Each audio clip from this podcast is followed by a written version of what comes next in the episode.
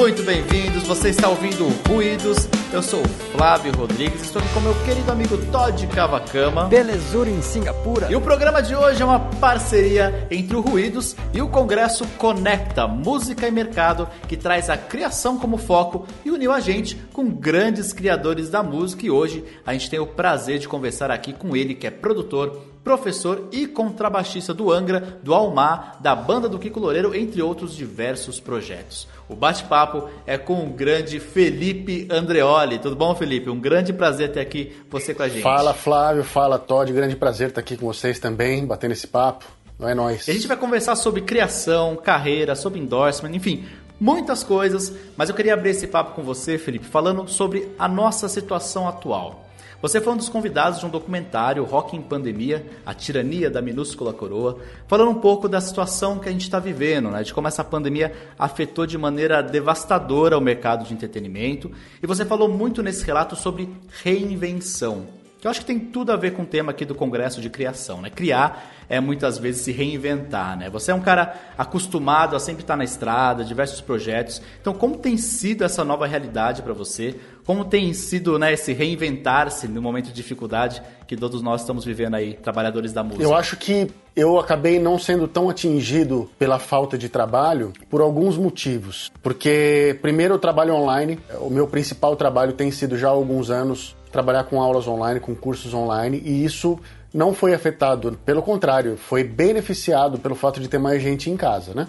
Então, eu não fui afetado na minha receita de forma significativa. De certa forma, uma coisa compensou a outra, porque ao mesmo tempo que eu não tenho mais a entrada dos shows e etc., eu tenho essa entrada maior de aulas, de mais gente com mais tempo se interessando em estudar música e mais gente me pedindo para gravar em casa, né? Tem muita gente que aproveitou esse período para colocar em prática projetos de um disco solo ou de um trabalho que estava engavetado. Então eu também andei gravando bastante em casa. Mas o fato de eu não estar sofrendo com essa situação não quer dizer que o mercado não esteja sofrendo, que os músicos não estejam sofrendo e todo mundo que está envolvido com o entretenimento como um todo e não só a música, né, está sofrendo demais. Assim, é, eu vejo os meus colegas do, do mercado entrando em desespero já, né, porque o músico ele não está preparado para um plano B. O Brasil não é um país que passou por várias guerras e vários conflitos e que o povo está acostumado a se reinventar, que daqui a pouco está todo mundo costurando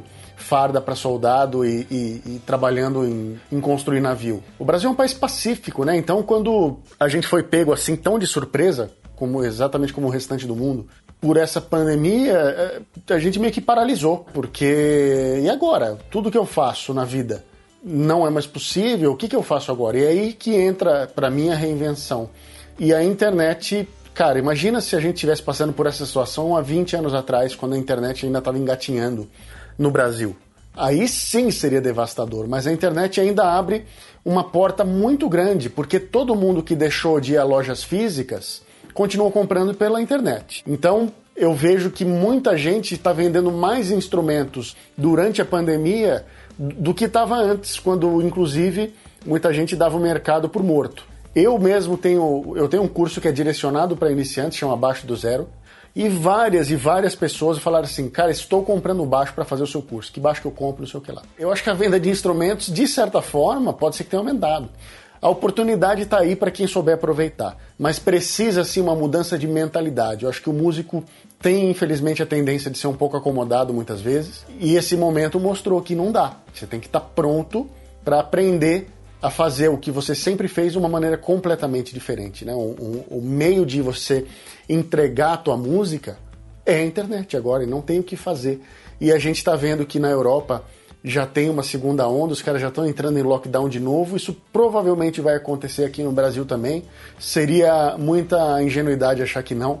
Então eu acho que muita gente está abrindo os olhos. Desde que eu dei a entrevista para o documentário, eu vejo que muita gente embarcou forte no online e é a saída. E outros vão ter que fazer outra coisa, vão ter que achar uma outra maneira de ganhar dinheiro talvez fora da música, né? E eu acho que tudo bem, porque o, o que interessa agora é sobreviver, atravessar esse momento.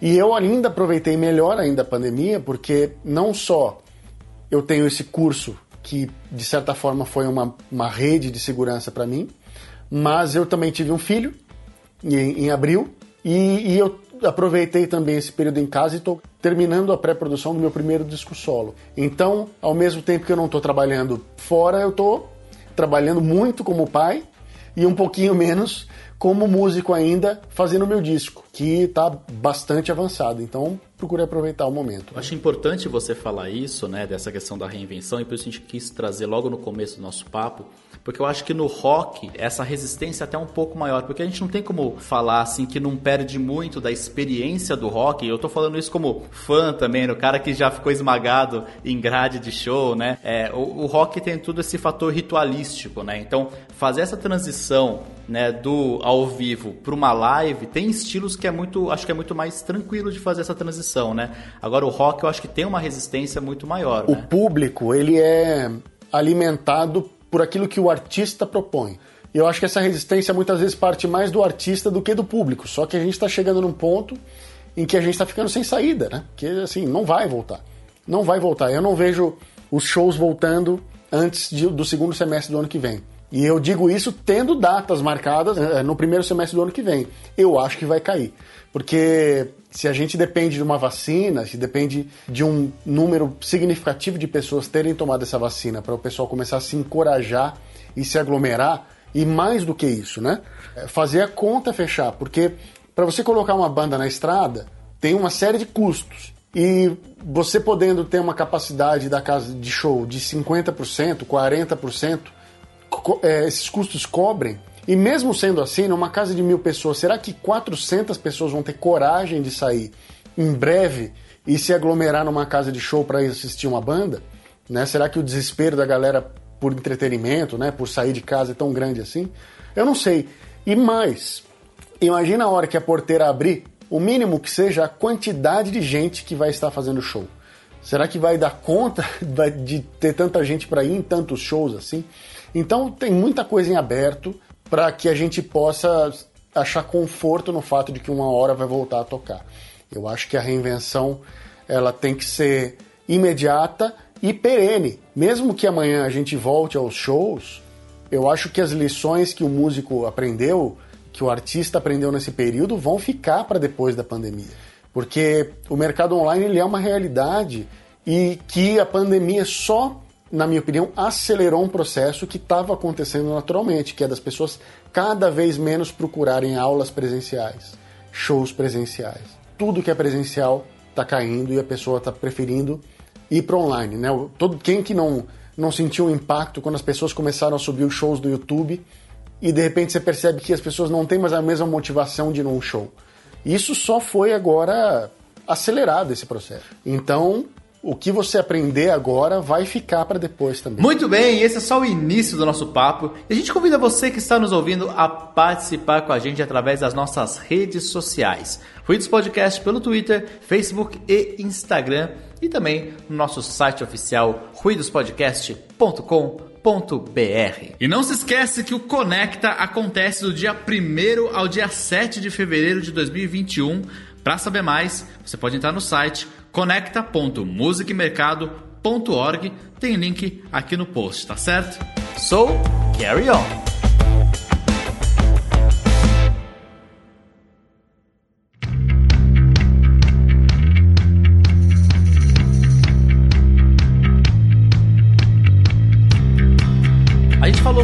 Criação e reinvenção e o Felipe fez parte nesse ano de um projeto bastante inovador ao lado do parceiro Kiko Loureiro, o álbum Open Source, que foi lançado no último dia 10 de julho. O álbum foi inteiramente financiado com doações do público, inclusive a meta colocada foi batida em 5 horas. E uma coisa muito bacana é que, além dos prêmios, né, para quem participou do financiamento coletivo, é que vocês liberaram todas as faixas do disco de maneira gratuita para quem quiser usar de maneira que quiser, né? Quem quiser remixar, usar um trecho, fazer um arranjo novo. Eu queria que você falasse um pouquinho de como foi participar desse projeto e como que é hoje com essa proximidade das redes sociais, né? O processo de criação com essa participação ativa do público. Ah, eu acho é, uma ideia incrível essa ideia do Kiko de tornar o, o álbum não o fim de uma ideia, mas o meio para que várias outras floresçam, né? Porque o cara pode baixar uma linha de bateria e fazer uma música completamente diferente em cima dela. Inclusive a Lari Basílio fez exatamente isso. Ou ele pode pegar um groove de baixo e lupar aquilo e improvisar em cima estudar. As possibilidades são infinitas. Tem um monte de cantor fazendo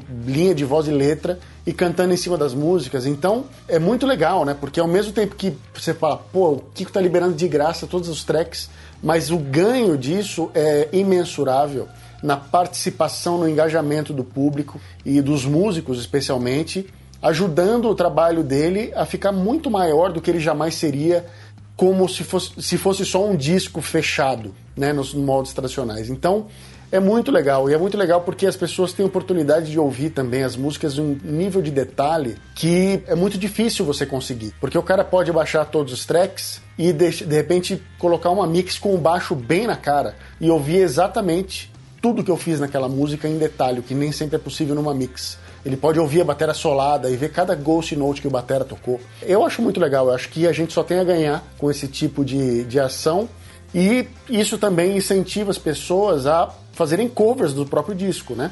E por isso a gente está lançando os e-books e livro físico também com as transcrições do disco, para justamente incentivar e facilitar a vida de quem está afim de tocar as músicas como elas foram gravadas também, né? Que é um lance que deve sair logo mais. Meu livro está basicamente pronto, o Kiko o está terminando de aprontar o dele, e, e a gente fez um trabalho super minucioso, porque também os caras que transcreveram tiveram acesso aos tracks separados, ouviram cada nota e a gente ainda foi lá e corrigiu. Ah, puta, essa digitação não é assim, esse Mi aqui não é a quinta casa da corda Si, é o Mi Sol, entendeu? Então, não, essa, eu não digitei essa frase aqui na casa 12, foi aqui mais para baixo. Então, tá bem no detalhe, assim, a transcrição, é uma coisa bem bacana. E fora que o disco musicalmente eu acho fantástico, o Kiko foi se tornando ao longo dos anos não só um grande guitarrista, mas um grande compositor e arranjador também, né? Acho que isso fica bem claro no disco. Achei uma baita sacada, assim, como vocês vão conseguir através desse trabalho, né, se unir realmente com essa comunidade que suporta vocês há tanto tempo, né, que tá aí com vocês, que ajudou na criação do álbum, né, com financeiramente, agora vai alimentar o álbum para ser um álbum que é o que você falou, né? O álbum não é um fim, né? É o começo de um negócio que vai continuar por anos e anos. Uma baita sacada. E você falou de composição, né? Falou do Kiko, mas eu queria falar agora de você um pouquinho, né? É, como é que é o seu processo de composição, né? Você falou que está trabalhando aí num álbum solo agora, mas também já fez muito álbuns com os parceiros, open source, com Angra, enfim. Imagino que sejam também processos um pouco diferentes, né? Queria que você falasse então um pouquinho como é isso e até também é, se essa situação, voltando um pouquinho para a situação de pandemia, se tem afetado você é, positivamente, você tem mais tempo agora, ou negativamente, tem sido difícil para você. Fala um pouquinho pra gente. Cara, o meu processo de composição, ele não tem muita regra, assim, e eu gosto de deixar ele bem aberto. Pode ser desde aquele momento em que você tá, tipo, no carro, no trânsito e cantarola uma ideia no telefone, que depois você chega em casa e ouve e fala, putz, que bobagem, não é nada disso, ou, não, vou tentar tocar, acho que dá samba, e às vezes dá mesmo, né? Pode ser eu sentar aqui no meu estúdio e começar a tocar. Eu gosto muito de sentar e, e, e ficar improvisando. Eu ponho umas músicas no YouTube X, assim, e fico improvisando em cima. E disso às vezes saem ideias. Simplesmente eu brincando com instrumentos saem ideias. Eu componho bastante na guitarra também. Eu tenho muita ideia de riff, né? Eu componho bastante riff e bastante ideias de harmonias na guitarra limpa, gosto de fazer também. E no Angra e bandas como um todo, esse processo é um pouco diferente, porque ele envolve outras pessoas. E na verdade é a parte que eu mais gosto desse processo, é quando você tá com outra pessoa, porque eu rendo mil vezes mais é, tendo um companheiro ou companheiros para compor comigo do que aqui sozinho. Quando eu estou sozinho, eu componho bem fragmentado. Eu guardo um riff, uma ideia e, sei lá, eu guardo esse riff, de repente uma pequena continuação, dou um nome para isso, salvo e aí fica lá guardado. Aí depois eu vou, crio uma outra ideia, mas é um outro fragmento do outro nome. Aí um belo dia eu sento, ouço tudo e tento dar uma, uma sequência para isso. Quando eu estou com outros companheiros, esse processo é muito mais dinâmico, né? Você vai emendando uma ideia na outra de uma forma assim, muito mais fluida, né? Porque o cara pode estar do seu lado sem fazer nada, mas se ele fala, pô, isso que você fez é legal, repete. já te coloca num outro trilho que você já não ia parar ali, né? Você ia passar batido por aquela ideia e ir pra próxima. Aí o cara fala, não, isso é legal, repete. Pô, e se você fizesse assim? Ah, repete essa parte e muda o final. Ah, legal, pô, depois disso podia vir um negócio. Então, quando você está em grupo, é muito mais dinâmico esse processo, né? Mas é um processo que eu adoro. E, e eu gosto tanto de, de compor com amigos né, e, e com companheiros, que mesmo no meu disco, que foi resultado de vários fragmentos como esses que eu citei, eu contei com um guitarrista, amigo meu, que é o Dalton Santos, um cara do interior de São Paulo, aqui, um grande guitarrista, de uma onda mais fusion, progressiva, assim. E ele veio aqui em casa por oito terças-feiras seguidas, me ajudando a sentar, ouvir essas ideias e ter justamente esses insights, né? E compondo novas coisas em cima disso, porque uma música às vezes começava de um riff guardado e ganhava cinco, seis outros riffs que eram criados ali naquele momento. Então, o Dalton foi esse meu wingman, assim, vamos dizer, o cara que, que eu tava ali jogando ideias e, e recebendo um feedback dessas ideias dele. Cara, a gente rendeu muito nessas sessões e fechou o esqueleto de nove músicas. E aí, agora eu estou trabalhando no acabamento dessas nove músicas, revendo estruturas, arranjos, as partes de baixo especialmente, porque eu componho pensando na banda, né? Eu não componho pensando, isso é um disco de baixo e essas músicas vão ser baixo, um monte de slap em mi menor e, e é isso. Eu componho como se fosse uma música instrumental de um, de um grupo instrumental. E aí agora eu estou vindo e pincelando partes de baixo interessantes, onde eu acho que cabe, onde eu acho que a música cresce, onde eu acho que a música se beneficia disso. Então tem horas que a melodia é do baixo, tem horas que a melodia é da guitarra, tem horas que a melodia é do teclado, do piano e etc. Então não tenho muita, é, muita regra assim, né? Eu componho pensando no todo. E esse trabalho solo seu, você pretende gravar num estúdio ou você vai fazer uma coisa mais caseira? Como é que você está pensando para a produção mesmo desse disco? Eu penso em gravar a bateria em, em, estúdio, evidentemente, né? Provavelmente guitarra e baixo eu vou gravar aqui em casa, porque hoje em dia é, não tem mais por que você gastar horas e horas de um estúdio com um amplificador microfonado, sendo que a gente tem tecnologia tão boa de simulação ou mesmo possibilidade de fazer um reamp depois, né? Então, claro, eu sou um cara só, eu estou bancando tudo do meu bolso, eu tenho um budget a, a ser obedecido, né? E então, gravando em casa, eu sei que eu vou chegar num resultado excelente, tão bom quanto num estúdio, mas posso gravar com muito mais calma, no meu tempo, ouvir, rever, refazer. O bom do estúdio é que ele te coloca um prazo. Fala, amigo, você precisa terminar, porque custa X a hora, ou custa X o dia. Que é bom também, é bom trabalhar sob pressão umas horas, porque te faz se dedicar mais. Mas como a gente está numa situação em que eu não tenho a mínima pressa de lançar, porque a gente está no meio de uma pandemia, eu não sei qual é a melhor estratégia de lançamento agora. Eu estou muito em casa, é, especialmente por causa do meu filho, estou curtindo esse momento com ele. Eu não vou, é, de repente, me trancar num estúdio cinco dias por semana e deixar meu filho em casa. Prefiro ficar em casa, gravo, fico com ele, gravo, fico com ele, gravo, fico com ele. Inclusive, uma das grandes eh, vantagens de ter ficado em casa esse período todo foi passar tempo com ele, né? E eu acho que esse passar tempo com meu filho também vai me fazer pensar diferente no disco, pensar diferente nas ideias, me inspira de uma maneira diferente. E eu quero experimentar assim, porque os discos que eu fiz até hoje, a maioria deles foi feito no esquema tradicional de estúdio, né? Então, provavelmente batera no estúdio e guitarra e baixo aqui em casa. E claro, eu vou recrutar músicos ao redor do mundo para fazer um solo, um convidado fazer um solo de guitarra, de repente um convidado gravar uma música na batera, ou um cara fazer umas orquestrações de teclado, ou outros instrumentos. Eu vou recrutar gente ao redor do mundo para fazer essas coisas, né? Então ele vai acabar sendo gravado em vários lugares, mas a minha parte acho que eu faço em casa mesmo. Legal, você pode entregar pra gente qual que é o seu setupzinho aí pro pessoal curioso aí, os fanáticos aí para saber o que, que você tem, o que, que você usa para gravar, como é que é? Eu entro aqui nesse DI da Avalon, que é um U5, que é fantástico esse DI. Aí eu dele vou para interface da Focusrite, que é a Clarity 4 Pré, que tem prés incríveis, uma conversão excelente também. E aí direto para o Pro Tools.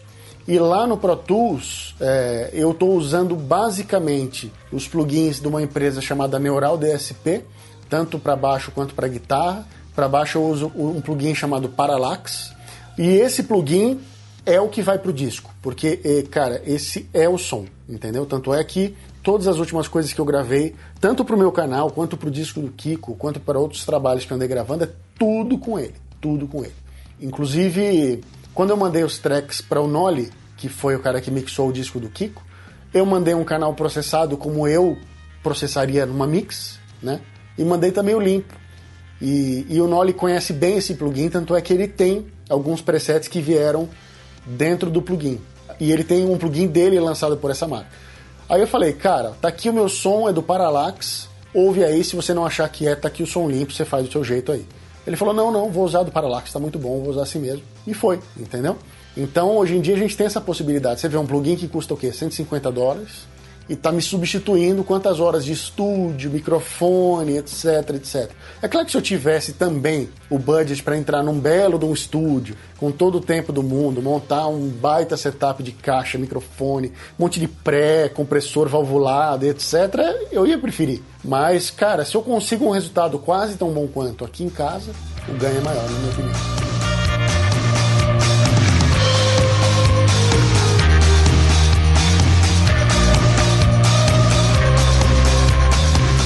Felipe, queria aproveitar agora para falar um pouquinho do começo da sua trajetória. A gente falou sobre seu trabalho como professor de contrabaixo, né? E você chegou a fazer aula alguns meses com o grande Shimba Ushiyama, né? Mas depois disso você foi se desenvolvendo como autodidata no instrumento. Mas a gente sabe que na verdade os autodidatas podem não ter um mestre, mas tem vários, né? Eu mesmo digo que aprendi a tocar violão muito com o Almir Shediak, de tanto que eu tirava as músicas do songbook do Tom Jobim lá. Então eu queria saber é, quem foram esses baixistas que te inspiraram no começo do caminho, né? Que você tirava as músicas, ficava assistindo. Quem que te guiou nesse início da trajetória? Cara, meu primeiro grande bass hero foi o Cliff Burton, do Metallica. E eu, no começo da minha trajetória como baixista ali, eu era muito fissurado no Metallica, só queria saber de tocar Metallica. Metallica eram os quatro deuses andando sobre a terra. E o Jason, de certa forma, também. Eu tirei muita coisa da fase do Jason. Depois eu fui conhecendo outros caras, né, me aprofundando no instrumento. Então, o Billy Sheehan, o Geddy Lee, o Geezer Butler, esses caras mais dentro do metal, do rock, me influenciaram bastante. E aí eu caí mais para a onda do fusion. E aí eu fui conhecer o Michael Marin, fui conhecer o Victor Wooten, o Jaco Pastorius, Alan Caron, Stanley Clark, todos esses caras, né? Marcus Miller, essa galera toda. Então, todos esses caras são grandes influências para mim. Eu até gravei um vídeo no meu canal recentemente falando dessas influências. Tem o, o Gary Willis também, uma grande influência.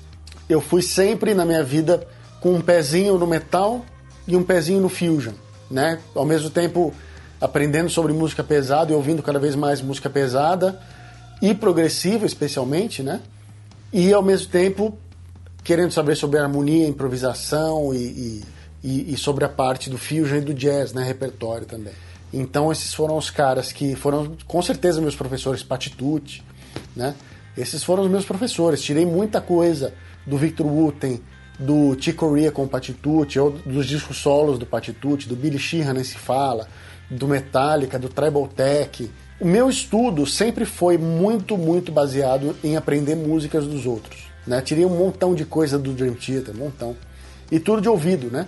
Então esses caras não só foram meus professores, porque eu era obrigado a aprender determinadas técnicas para poder executar a música deles, mas também eles foram grandes é, treinadores da minha percepção, porque ficar ouvindo e reouvindo e reouvindo as músicas até você começar a ter a percepção das notas e, e isso ficar cada vez mais natural e mais fácil, foi ouvindo os, os discos desses caras, entendeu? Então, é, isso me deu um dos meus maiores é, tesouros, que é ter um bom ouvido e uma boa memória.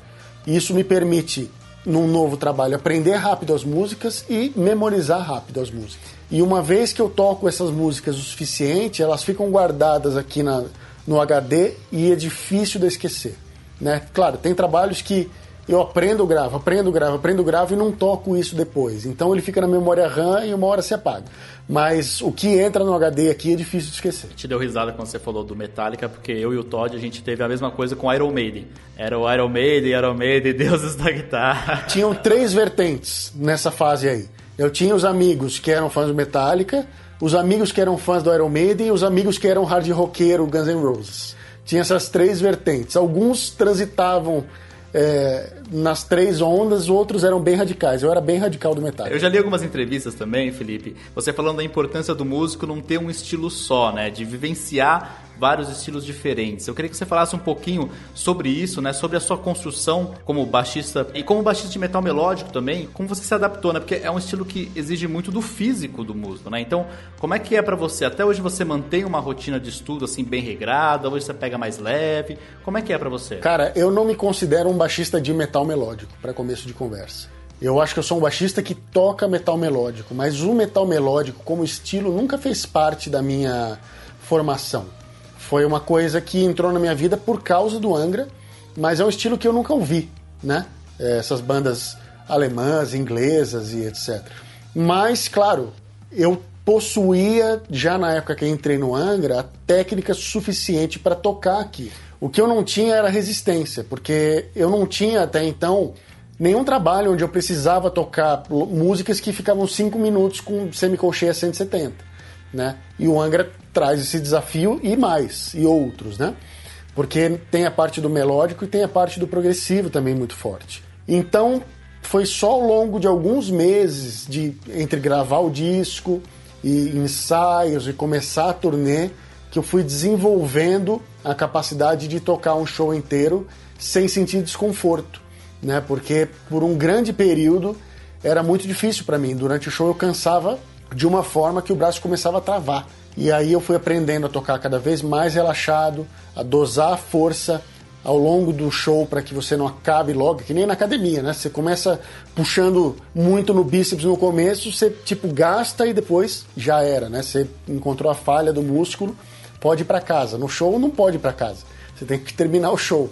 Então eu fui aprendendo a dosar essa força. Eu quis puxar esse papo com você também sobre outras influências, outros estilos, porque pelo que a gente acompanha, você parece ser meio apaixonado, né, por essa coisa de sonoridade, de construir o som. Tanto que você ajudou a desenvolver baixos, pedais, né, tem o Nig Bass Plus, tem um arsenal de amplificadores, enfim. Eu queria que você falasse um pouquinho da construção do seu timbre, como foi ao longo dos anos e a sua relação também com esses equipamentos. Cara, foi um processo bem gradual eu era, no começo, é, o cara que pluga o baixo no amplificador e sai para tocar. E equalizava o baixo meio na sorte, assim, né? É, tipo, ah, acho que tá bom. Não tinha consistência no som que eu tirava. É, cada dia tava de um jeito e era isso. E aí achava que pedal não precisava, baixista não precisa de pedal, não sei o quê. O primeiro pedal que eu comecei a usar foi um pedal de equalizador, porque eu queria, na verdade, ganhar volume para fazer as partes de tapping. Eu usava ele como um booster, né? Um pedal de equalizador. Mas equalizar mesmo que é bom, nada. E aí eu fui assim, aprendendo mais e melhorando um pouco o meu setup. Comecei a usar uns coros, eu gostava, sempre gostei do coros. Aí comecei a usar uns drive, mas aí não tinha o drive de baixo legal, que, que não roubava o grave. Eu acabava usando o drive mais nas partes de solo. E aí um belo dia a gente foi fazer uma turnê na Europa e a gente fez quatro shows abrindo para o Dream Theater. E aí eu tomei um choque de realidade que foi tipo um tapa na cara, porque o nível de equipamento, a estrutura dos caras e o som, né? E, cara, como eles se preocupavam com a qualidade do timbre, do som e tudo. Aquilo foi um grande choque de realidade para mim. Tanto é que, voltando dessa turnê, eu mudei todo o equipamento que eu estava usando na época, saí de quase todas as empresas que eu estava é, patrocinado na época e fui buscar outras que eram mais em linha com o timbre que eu queria conseguir. Foi a partir desse ponto que eu realmente comecei a me preocupar com o timbre como uma coisa integral, uma parte integral do meu som. Não só o tocar, não só a técnica, mas o timbre, né? E aí eu comecei a pesquisar e, e ir atrás de pedais e entender mais o que os pedais faziam, compressor e outros efeitos. E, mas eu sempre fiquei meio básico assim, sempre fui o cara do compressor, drive pré e o chorus, né? E aí eu fui buscando sempre melhorar esse som. Então, quando eu tive a oportunidade de desenvolver o primeiro pedal de baixo da NIG, que foi o Bass Shaper, na verdade, eu fui um dos quatro baixistas que a NIG convidou para participar do desenvolvimento desse pedal. Então, Aí eu comecei a entender melhor o que, que fazia o timbre, né? o que, que era importante no timbre. Eu testava o pedal, voltava com feedback, testava, voltava com feedback. E aí eu fui chegando num som e falar, ah, então é ali que eu quero chegar. E eu percebi que quando eu comecei a usar o protótipo por aí, eu comecei a ter muito mais elogios do meu som. Falar, cara, que timbraço que você está tirando, hein? O que, que é isso que está usando?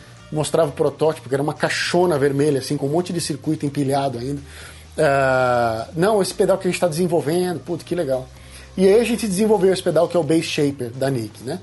Só que o Bass Shaper ele foi feito para um, uma gama bem ampla de estilos, porque tinha eu, tinha o Jotinha, que é um cara que toca groove, toca disco, né? Toca um monte dessas ondas. Tem o Fábio Lessa, do Rio, que é um sideman, que tem que tocar de tudo, toca com a Preta Gil hoje. E tinha o Duca Tambasco, que era um cara do gospel, do rock também, mas que também gosta de outras ondas.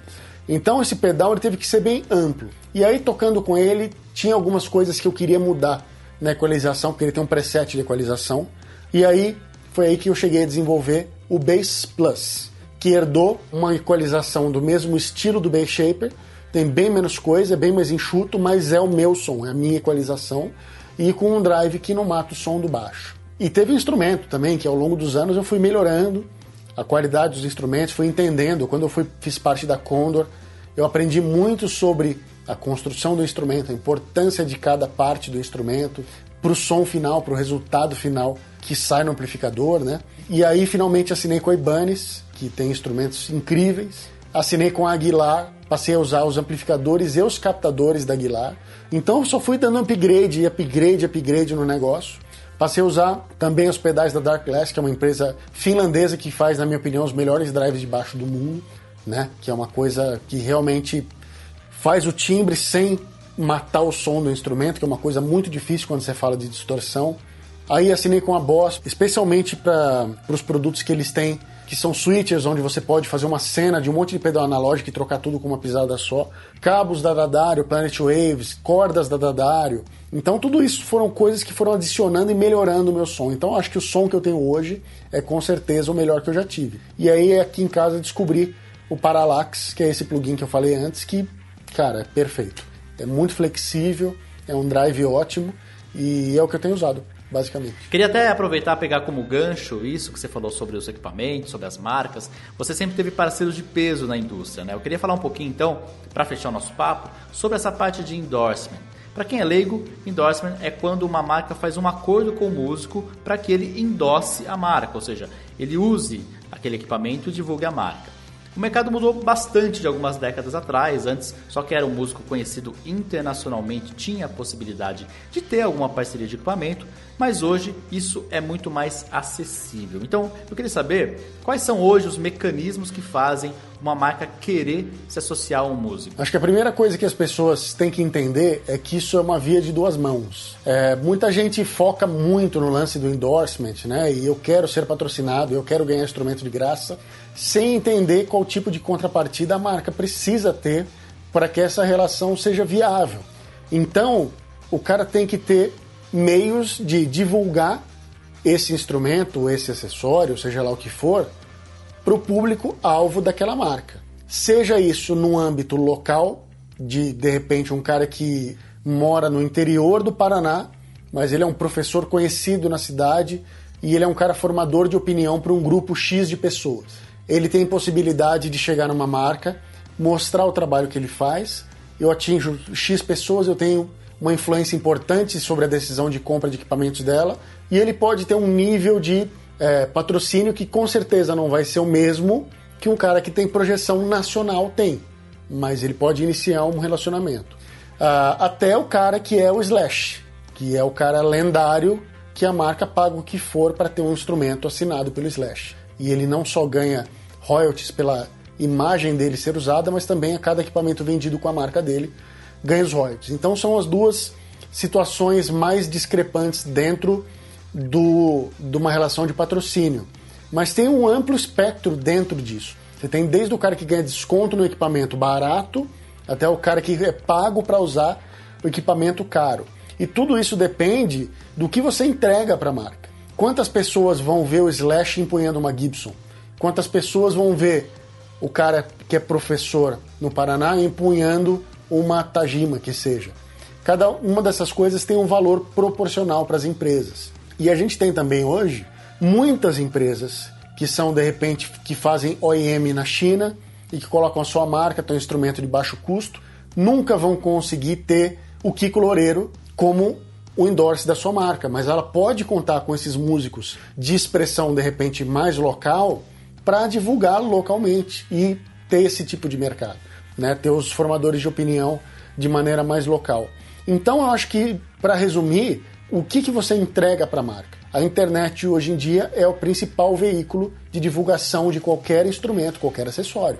Né? Você é bom de vídeo? Você fala bem na câmera? Você vai ter a desenvoltura necessária para convencer as pessoas que esse instrumento é realmente bom? Você vai conseguir tirar um som dele e mostrar que ele é bom para que outras pessoas possam se convencer a comprar esse instrumento? Se a resposta é sim, quando você chegar e fizer um approach numa empresa, não adianta você prometer que vai fazer. Eu já chegaria com o vídeo pronto. Falar assim: olha, eu arrumei uma guitarra sua porque eu gosto muito da sua guitarra. Então eu comprei ou eu peguei emprestado e eu já gravei um vídeo de como seria o meu trabalho feito para vocês. É só um exemplo, está aberto a, ao feedback de vocês. Você pode ter outras ideias, outros instrumentos, estou aberto. Mas eu tenho uma vontade de trabalhar com vocês, por isso, por isso, por aquilo, e esse é o trabalho que eu posso entregar. E tudo isso eu acho que tem que ser permeado por uma coisa muito importante, que é a verdade. Ou seja, você realmente quer tocar com aquele instrumento, com aquele pedal, com aquele amplificador. E não simplesmente é aquilo que apareceu e o cara vai te dar de graça e a oportunidade que você tem e você vai agarrar. Aí eu acho besteira porque você queima cartucho.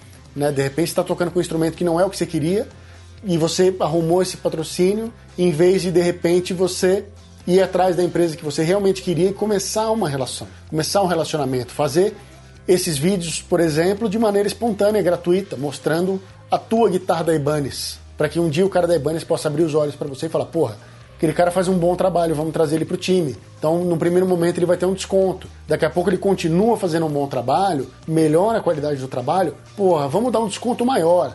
No próximo pode ser um instrumento, entendeu? Então, construir a relação com a empresa que realmente representa aquilo que você quer.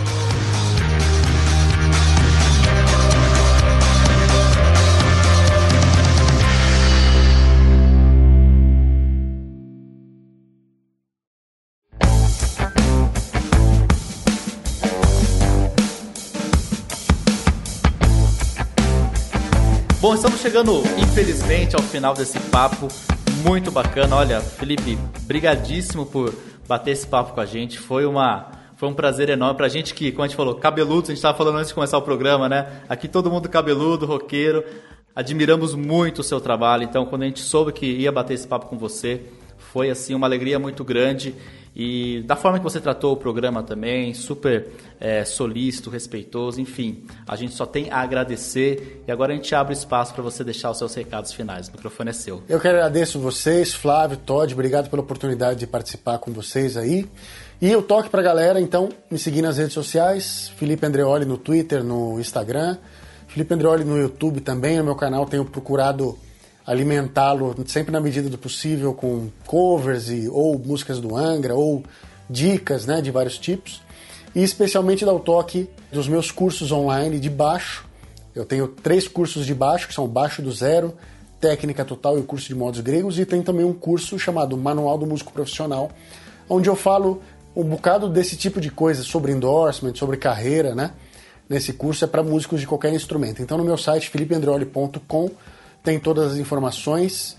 E é isso aí, muito obrigado pelo espaço, prazer bater esse papo com vocês. E a gente agradece também o pessoal do Conecta Música e Mercado que permitiu esse encontro entre o Ruídos e o Felipe Andreoli. Se você quer conhecer mais do podcast, pode entrar no nosso site, qual que é, Todd? ruidospodcast.com.br. A gente também está nas redes sociais, Twitter, Facebook, Instagram, Ruídos Podcast. A gente agradece a você que nos ouviu até agora. Um grande abraço e até mais. Valeu. Falou!